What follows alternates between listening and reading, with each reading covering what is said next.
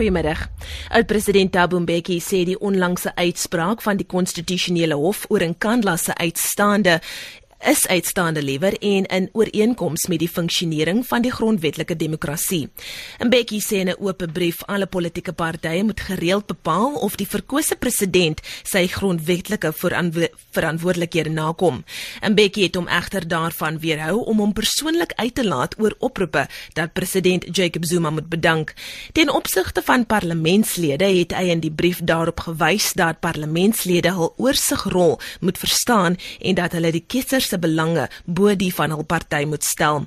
Met verwysing na die spreker sê die voormalige president die persoon moet seker maak dat die parlement hofbeslissings uitvoer.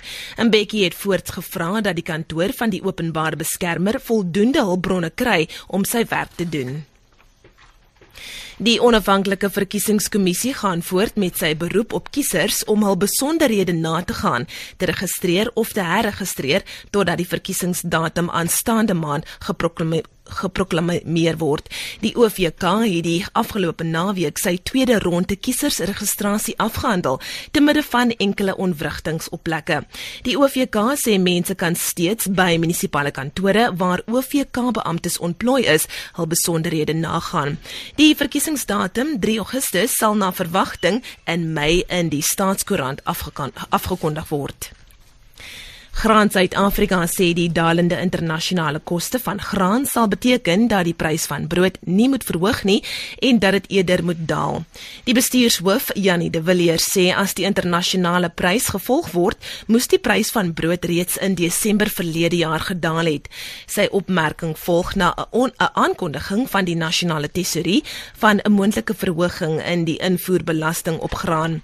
De Villiers sê die verhoging in die invoertarief hoef nie nie te beteken dat die broodprys styg nie, omdat die graanprys slegs 18% van die broodprys uitmaak. En ten slotte, die Valke het berigte ontken dat wat daarop sin speel dat die ondersoek na die moord op die voormalige Bafana Bafana speler Senzo Mjiwa skief geloop het.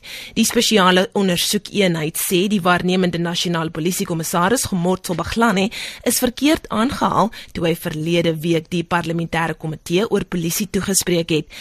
Die Valke het onlangs laat blyk dat hulle vordering maak met die saak sedert hulle die ondersoek by die polisie oorgeneem het.